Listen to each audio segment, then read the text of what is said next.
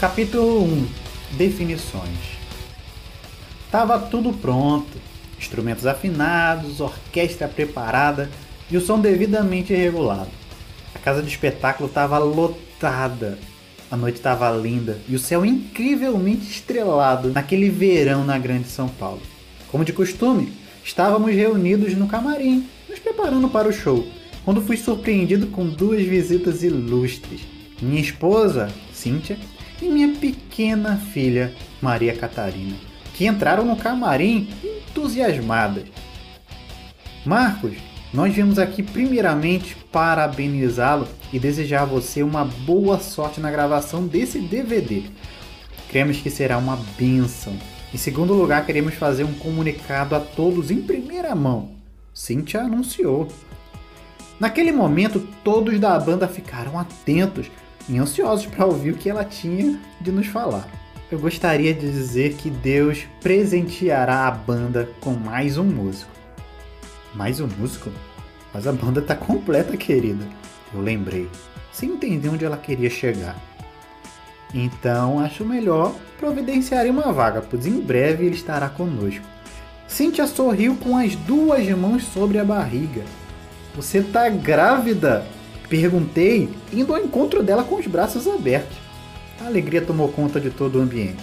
Aquela foi uma noite inesquecível. Eu estava no auge da minha carreira de cantor gospel e naquela noite gravaria meu primeiro DVD ao vivo. Eu tinha tudo o que o profissional almejava. Minha banda, incrivelmente talentosa, contava com músicos profissionais experientes, além de uma competente equipe de trabalho que cuidava de todos os detalhes para todos os inícios de shows.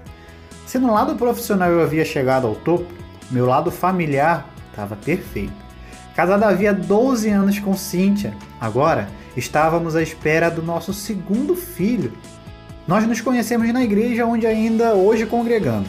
Minha esposa nasceu em um lar cristão, diferente de mim, que desde cedo cantava circularmente na noite. Amor à primeira vista foi o que senti quando vi cantar no coral da igreja que visitei. Não tinha muita técnica vocal, mas cantava com uma paixão incrível chamou minha atenção ao ponto de me fazer retornar outras vezes apenas para vê-la cantar novamente.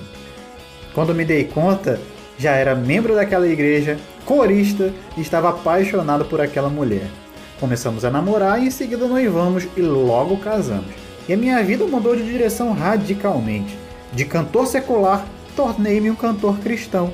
Em pouco tempo, eu já estava familiarizado com as músicas do estilo gospel e as cantava na igreja com frequência eu me destacava no ministério de louvor com minhas técnicas vocais e habilidades de canto, já que naquela igreja poucos eram os que estudavam música para cantar ou até mesmo tocar algum instrumento.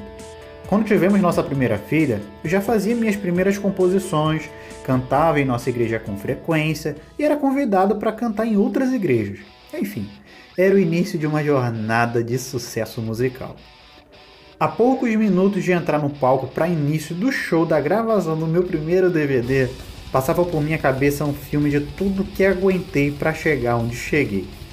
A gravação foi um sucesso. O show teve uma abertura digna de Oscar, com um instrumental incrível composto por integrantes da minha própria banda.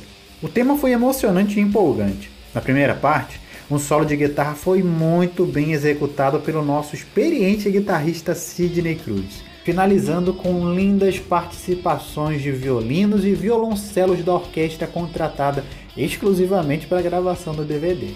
A harmonia do tema era um pouco complexa, mas quando tocada com a melodia da guitarra ficava esplêndida. Cantamos 12 músicas que já tinham uma boa aceitação na mídia, mas que ainda não tinham sido gravadas e foi um sucesso. Não havia motivo para reclamar da minha vida, sabe? Pois eu tinha tudo que alguém gostaria de ter dinheiro, fama, sucesso, família saudável e um ministério próspero. Pelo menos era essa minha ótica, o meu ponto de vista para o momento que eu estava vivendo. Aliás, era essa a imagem que eu passava para meus fãs e para todos à minha volta. Entretanto, dentro de mim ainda havia algumas mazelas e alguns hábitos que me acompanharam durante toda a minha vida os quais ninguém sabia. Eu conheci muitas pessoas na igreja, sabe? mas nunca conheci o dono da igreja. Me relacionei com inúmeras pessoas ao longo da minha vida cristã, mas jamais me relacionei com o autor da nossa fé. Encontrei-me com celebridades e músicos famosos que influenciaram minha carreira, mas nunca com aquele que poderia transformar a minha vida e a minha história. Na verdade, eu havia me convertido a uma religião e nunca ao Senhor Jesus. Mesmo cantando e falando do seu amor, não compreendia a fundo aquilo que eu cantava.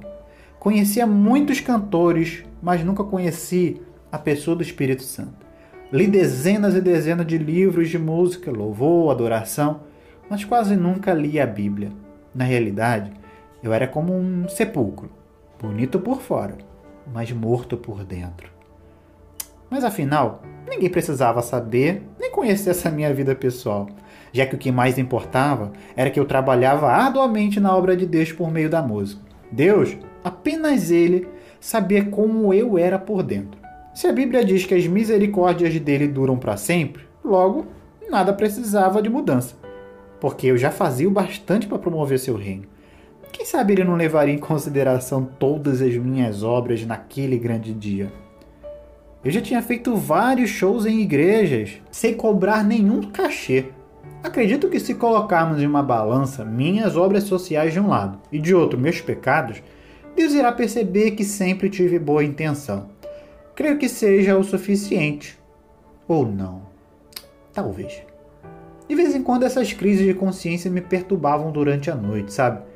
Mas como dizia o ditado, em time que tá ganhando não se mexe. Como tudo estava indo muito bem na minha vida, para que mudar? Era melhor deixar tudo como estava. Bom, eu não sabia, mas tudo estava muito perto de mudar.